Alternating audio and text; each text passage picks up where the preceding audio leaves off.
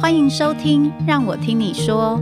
我们想让学生、家长和老师们了解，懂得聆听，才能开启对话。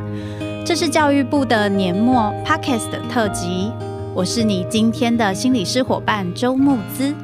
好，今天很开心有机会跟教育部长潘文忠一起聊聊心理咨商，还有当我们有烦恼该怎么办。部长好，哎，周老师好。今天要跟部长聊一聊，就是关于不管是心理智商也好，或是一些平常的烦恼也好，所以想问问部长，不知道部长对于心理智商熟不熟啊？你对心理智商的想象是什么？嗯，我要坦白从宽哦，因为从小自己在呃宜兰的乡下长大，觉得就很自然的那种环境啦。啊，爸爸妈妈也从来不会给太大的要求，所以。反过来，我在觉得说，哎，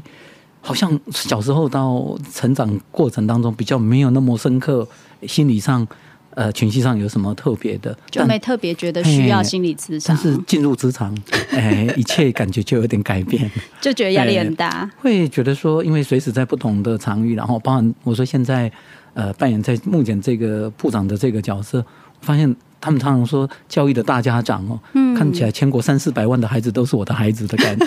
所以会哎，这种感受就会比较深刻啊。因为自己也每天大大小小的这些事情，哎，真的常常会发现，呃，有情绪上的呃一种变化哦。嗯、那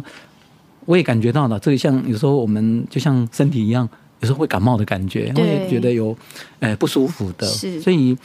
也许我并不那么深刻的理解，但是身体上的、情绪上的变化，这是很深刻的。我反过来想要请教周老师，是哦，像一般现在呃，不管我们说学生啦，哦，因为了解周老师，其实呃也接触过很多我们高中的孩子、大学的这些大孩子哦。那像这方面，以心理智商，我我现在说用自己的小孩子的成长过程。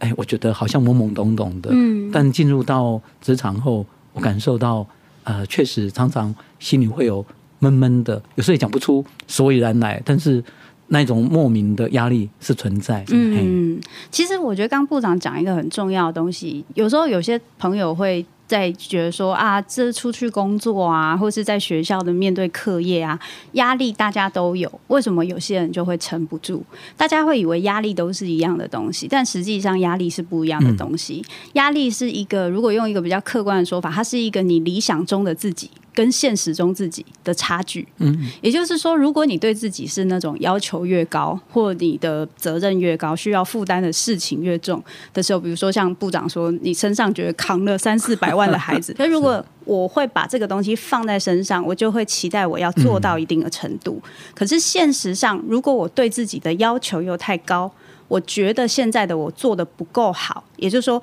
我常常会觉得自己现在做的这样子不到我可以接受的程度，那个落差越大，压力就越大，所以就会变成有些人会觉得说，诶，一样都是压力。怎么看起来有些人他其实不会感受那么重，可有些人感受那么重，是因为这样，他有很大的主观性。所以在面对心理咨商的时候，他其实是一个有点像是我平常日常生活，我为了要生存，我会把很多情绪先忽略掉嘛。因为比如说我现在觉得工作很辛苦，可是我就会跟自己说。唉，跟非洲的难民比起来，我可以有一个工作，真的是已经太幸福。部长应该很熟这个说法，对不对？那我会合理化这个情绪，我就可以不处理。可是我不处理这个东西，我都说出来混都是要还的。所以这个情绪，它到你突然状况很差，天气不好，没吃饱饭，太饿，没有睡好，他可能就会跑来找你，因为你没处理。然后问题是你又很难去处理那个情绪，甚至它会让你觉得自己很糟糕，或是很丢脸，你不知道怎么办，所以你又会把它压压下去，它就会变成一个恶性循环。心理智商是帮助我们说，有个人在听你说这些东西，他会去。感受你的情绪，甚至他会帮你陪你去碰触那个情绪，然后可是那个情绪有可能太大，你不一定可以直接处理，对不对？他会慢慢的回馈给你，用你可以吸收的方式，所以是一个还算是蛮 step by step 很安全的一个状态。哇，谢谢周老师，我也觉得我经常在比较常面对的，一个是我自己也当过老师，是是我们的学生孩子，嗯啊，一个就像我现在也是身份家长，嗯，还有另外一个是我们的教育伙伴了。那我想就请教，像比如说很多的小孩子，然后哎，确实他常常会面对自己小学生，他可能觉得我自己没有考到所谓的一百分，对，他就会一直很自责，即使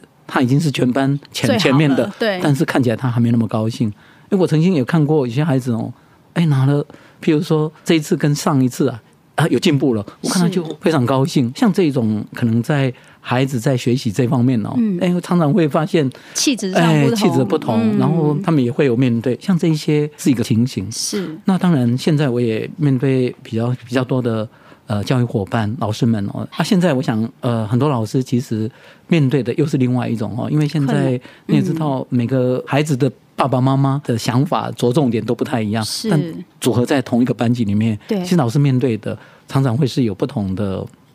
这种期许，嗯、这个期许啊，真的会产生到底哪一个才是最？我我蛮常听到非常多的教育伙伴，其实他们面对在呃职场上面的呃挑战呢、啊，会是这样哦。那当然，另外一个就是家长了。我想每一个，包括我自己也一样哦。当父母的，其实不关心孩子的，通常是很难。对啊。哎啊，但是。我会发现到啊，很多的爸爸妈妈这个挂心常常哎，有时候有很多不同的的的方式啦哈。有的挂心就一路挂到底，就反正就怕孩子呃脱离自己的期待跟视线。对哦，那有一些可能就会比较是不同的。嗯。但像这种父母的可能对孩子的呃这种挂心啊，常常可能有很多。会产生很多心理上的是，嘿，我不晓得说像类似这一些不同的以你的这个专业，嗯，有没有什么一些建议啊？嘿，其实从我就刚好倒着说回来，从以父母来说，因为我写《情绪勒索》这本书嘛，嗯、所以大家就会说，你看，就是父母就不应该把他的期待放在我们身上啊，就不应该有期许啊。但其实我觉得这件事情是困难的，嗯、因为大部分的父母，如果你今天很在乎你的孩子，你大概很难不为孩子的未来负责。责任是，你会觉得说，我我随便举个例，假设今天孩子考上了第一志愿，好，念台大，念一念，他跟你说我不想念了，因为我觉得不管是压力很大，没有兴趣，或者怎么样，好，我我现在想要去做别的事情，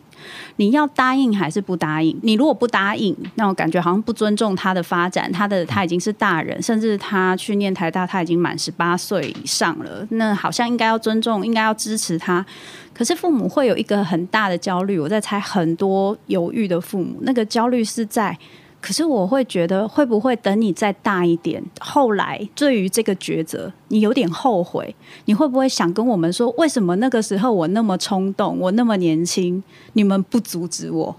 所以很多父母其实是卡在那个点，不知道怎么办，所以大家就用最熟的嘛，因为以前就是。都是比较权威的的成长环境，所以比较简单，就是我用权威的方式，或是情绪勒索的方式，那是最简单可以处理这样的问题，然后反而可能比较容易造成一些紧张或摩擦。我觉得这个是一个部分，就是对于孩子来说，或许也需要去理解父母的那个困难。那另外一个部分是以现在就是家长的一些期待，每一个家长，因为现在孩子也生的少，嗯、然后大家也有一些自己过往的一些遗憾呢，或是一些期。期待。那如果这些家长又有一些现在有一些能力，可能都会希望孩子能够，因为他以前没有做到的事情，现在我给你那么多的资源，而且现在亲子教育相关的资讯有很多，所以我们每天都在想怎么样可以给孩子最好的。是，所以我们就会也会想要请老师一起让我们的孩子有最好的。可问题是，老师一个人要顾那么多个小孩，嗯、那的确就会变成有很大的困扰。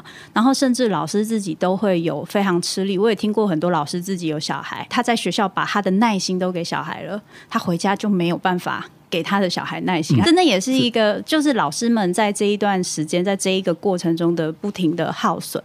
那对于学生来说，比如说我本来就是一个对自我要求很高的人，然后我是一个，就是我希望我可以做到一些事情，可我没有做到的时候，身边每个人都跟我说：“你已经很好了，你应该要觉得自己很棒，你不要这样子钻牛角尖。”那我听到钻牛角尖，我就更烦。哦我就更生气，因为我就觉得你们都不懂为什么我会这样，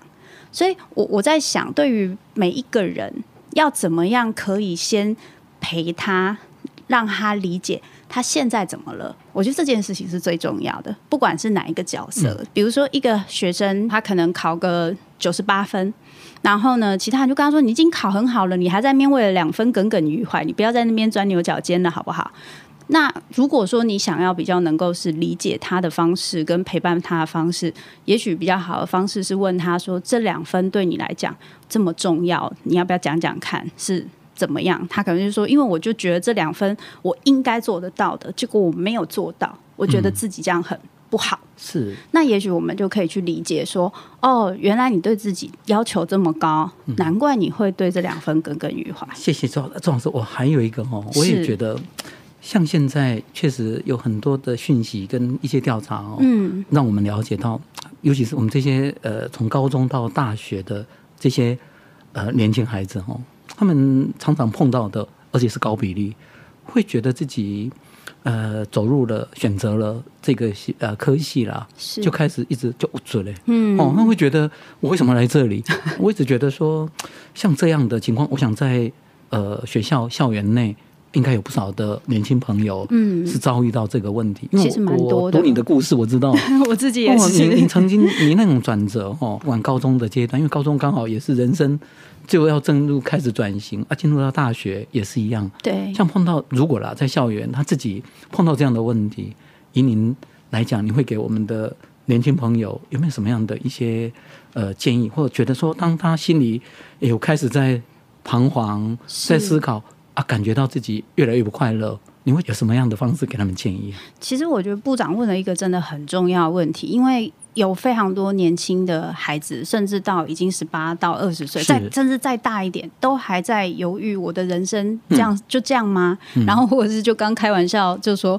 我是谁，我在哪里，就是怎么会这样，嗯、就是这种感觉。嗯、不过我觉得这件事情或许最大的困难是在第一。就是我们的确在升学的过程中，或许没有太多机会。有太多的空间去探索自己喜欢什么东西。第二，又或许我们要去形成一个我们自己未来的生涯的一个方向跟蓝图，其实是一件很不容易的事。有非常多人可能会误以为说，要形成一个置业，是我可能看准了一个东西，然后我就是去拼去冲。或许在我们比较早期的年代可能是这样，可现在的年代真的东西好多，甚至连结度也好高，所以等于是在现在的年代。我们已经没有办法用以前的那个年代，就是我专精一件事情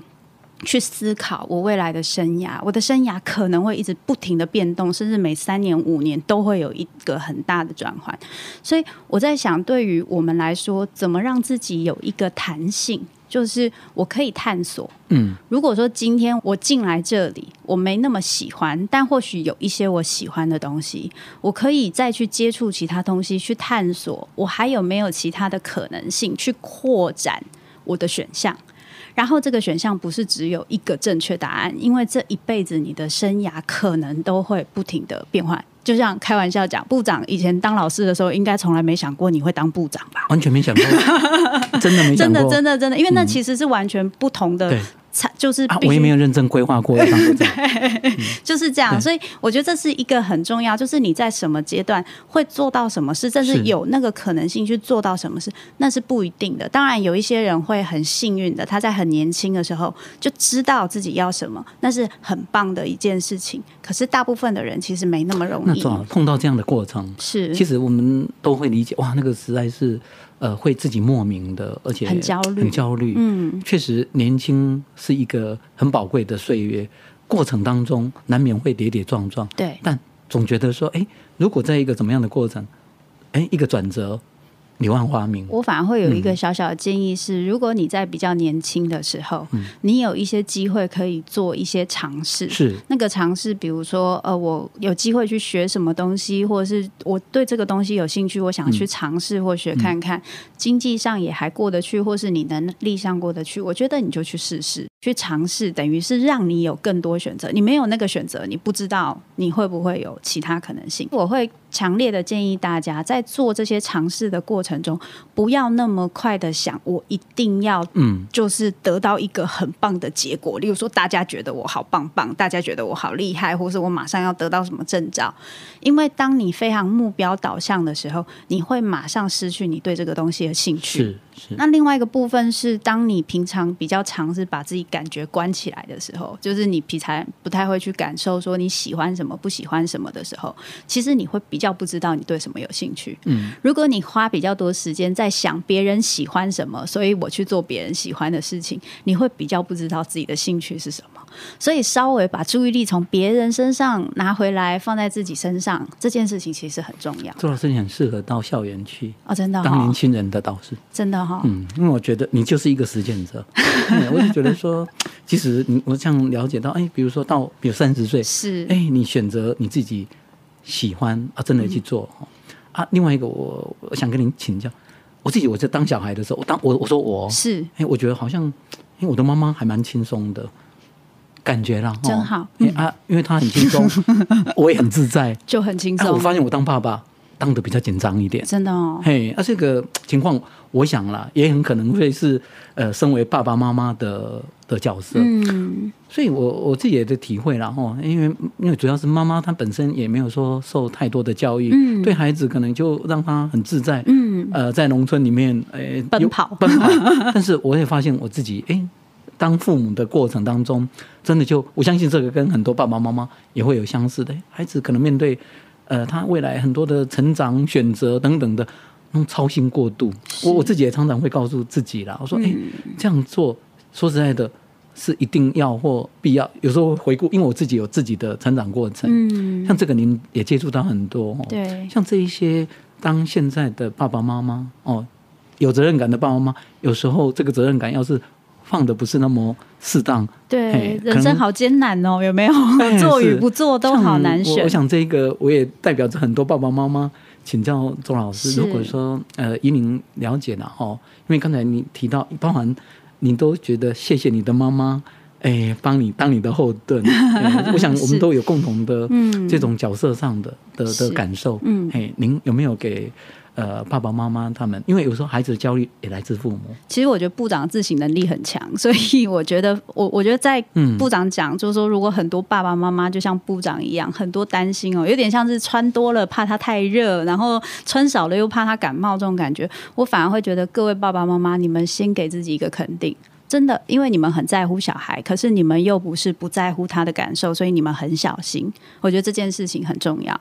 那在小心之余，我其实有很深的感觉，是对于爸爸妈妈最大最大的困难，嗯，其实是在于有的时候你知道这个孩子他在做一些选择的时候，可能会跌倒、会出错、会失败、会受伤，你就是舍不得他痛，可是你要忍住，嗯。你真的很舍不得，但是你知道那是他的选择的时候，你愿意当他的后后盾，在他受伤的时候，他有一个避风港可以回来。你愿意表现出这个态度，知道你真的去撞墙，但我就是人。嗯，我觉得那个爱是很了不起的。是，而我觉得这是或许对于很多爸妈来说，是自己可能都不一定有经历过的爱，嗯，所以我才觉得说，如果今天有愿意。就是为了孩子试试看做这件事情，我觉得跟孩子的关系一定会有很大幅的成长，因为孩子他一定会感觉到你的努力，他也会感觉到你的忍耐，然后他会了解到原来不管我在外面遇到多大的困难跟挫折，我的爸爸妈妈都会在那里陪我，那是一件很有信任感、很有安全感的事。所以刚才周老师一直在提醒，然后关心孩子。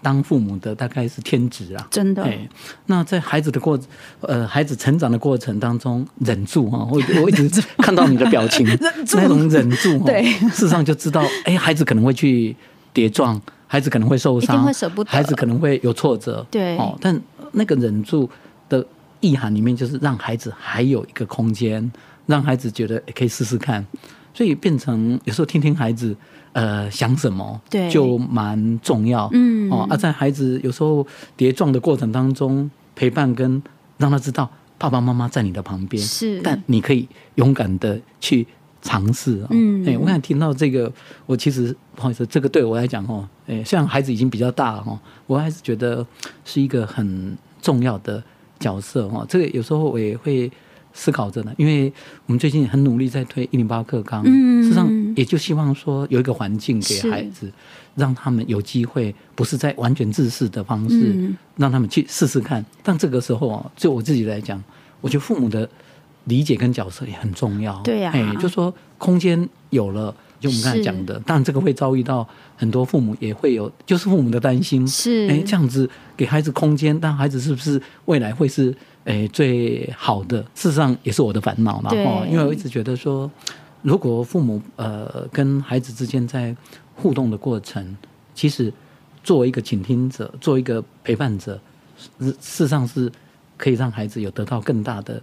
呃，支持跟稳定，说，哎，我这样去试试看，爸爸妈妈会是呃一个可以来支持的。那我刚才呃听你这段很有感觉，很有感觉，超有感觉。然后我觉得刚刚部长讲到一个很棒的东西，就是在，比如说在讲那个课纲有一些变化的时候，我觉得有趣的地方是，就是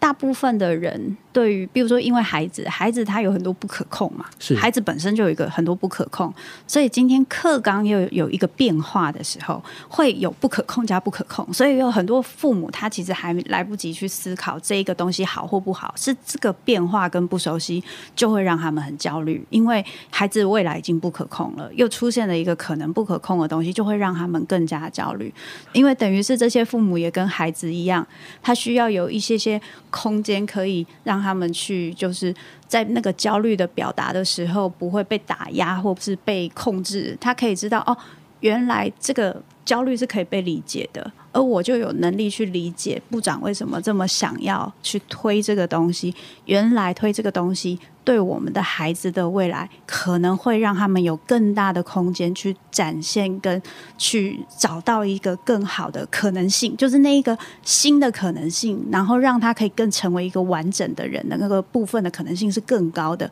而那是可能是很多父母从来没有。就是感受过也没有经历过的东西，所以我觉得当这个对话开始有机会可以产生的时候，其实那的确会是一个，我觉得有时候会是很冲击，是。但是某方面其实是一件很美好的事。是，谢谢我这个周老师听我讲这么多，不会不会不会，而且平常比较没有人可以听我讲，常常会用当父母的角度来办推动台湾的教育啊，是是，因为有时候呃，我们有机会看到。哦、呃，更多的孩子受教育的情形，也有机会去看到孩子要面对未来。嗯，这个我相信，不要说部长，其实所有的爸爸妈妈也都一样哦。以以我们的经验，不太可能重新复制在孩子的因为变化很身上。嗯，因为变化是未来的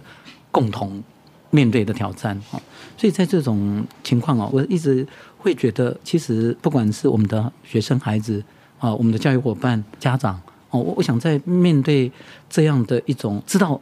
哎，这样对孩子未来会是有帮助。可在过程里面呢，可能因为有些不确定性，也甚至因为这样会产生非常多的焦虑。孩子学习也会知道，因为他就是要去面对尝试，对，面对呃去接触这个不同的可能，然后找到。自己可能会是比较、呃、比较喜欢发展，当爸爸妈妈的也会一样。哎，这样子到底会是什么？所以我想，如果在这样的过程当中了，哦，这个我想，其实就教育部我一直很期待，哦，就是说也在推这个政策的过程，当然也知道，因为现在整个环境的变化，嗯，大家在情绪有时候在心理上哦，难免都会有一些呃承载着呃成长发展过程或环境给的。这样的一个呃压力，对，然后焦虑像我今天多。跟你聊一聊，我会觉得诶比较松一点吧，松一点。那原因也就是说，哎，虽然你不是一零八课纲的呃学习的过程，但是你的成长历程其实是非常像。你也在过程当中呃经过了呃一些好多好多的转折，是是是，到现在成为孩子很喜欢的周老师。没有没有，像这个呃，我也觉得应该不只是学生。哦，我们的老师，包含爸爸妈妈，也都有可能在这样的历程哈、哦。那这个像今天，我觉得我会觉得，哎，虽然时间不长，但是会很有释放的，有被疗愈的感觉。感觉原因就是，哎，我们有对话，嗯，那有在这个过程当中，哎，可以把一些我们真实的感受哦，可以说出来，把它说出来。嗯，我我相信这个对。非常多的，不管大人、小孩，还有一直在帮孩子引导的老师，是因为被理解真的很重要。所以我今天有有相当的疗愈哈。那当然，我一直因为也了解到现在孩子的学习成长，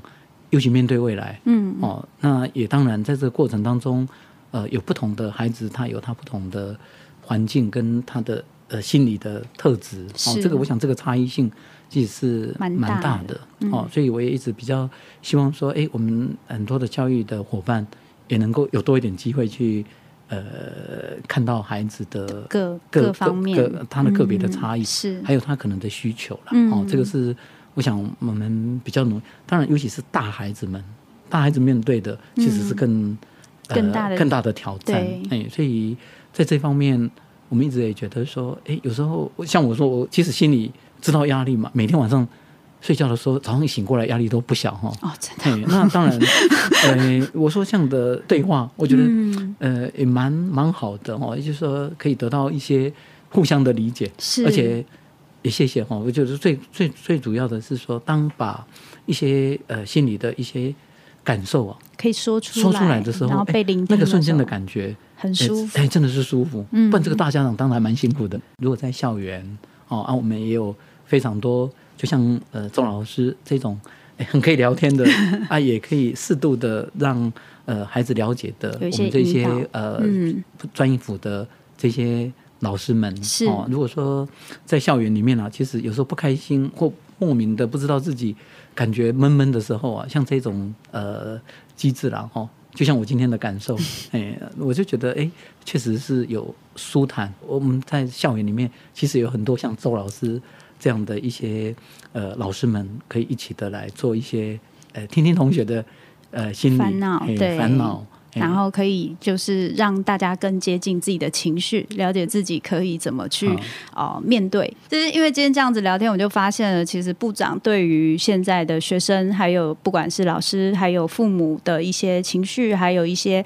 对于教育的一些焦虑等等，都有很多很多的思考。当然也有很多的理解，当然也有很多的承担。那我想今天的节目其实有一个很大部分是我们希望，不管你是哪一个位置的人，你们都可以了解到，原来我们可能可以思考。使用一个除了去拜拜啊、抽签啊、算星盘啊、排紫薇啊这些方式之外，我们还可以考虑一个东西叫心理智商。那心理智商可以让我们去面对我们自己的情绪，让我们更了解自己。可能有时候有些问题有机会可以这么迎刃而解。而另外一个部分就是我们各个学校都有相关的一些心辅资源。那大学有心辅中心，然后高中国中国小有辅导室。那欢迎就是大家如果有需要的时候。其实可以就是跟学校这边的，不管是辅导室或心辅中心，去看看有没有什么可以呃帮忙的地方。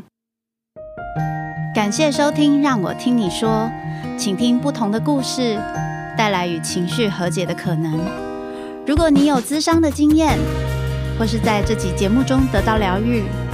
欢迎留言告诉我们你的想法，或是发文分享你的收听感想。Hashtag 让我听你说，一同响应心理健康，也欢迎继续点开其他集数，与我们一起展开对话旅行。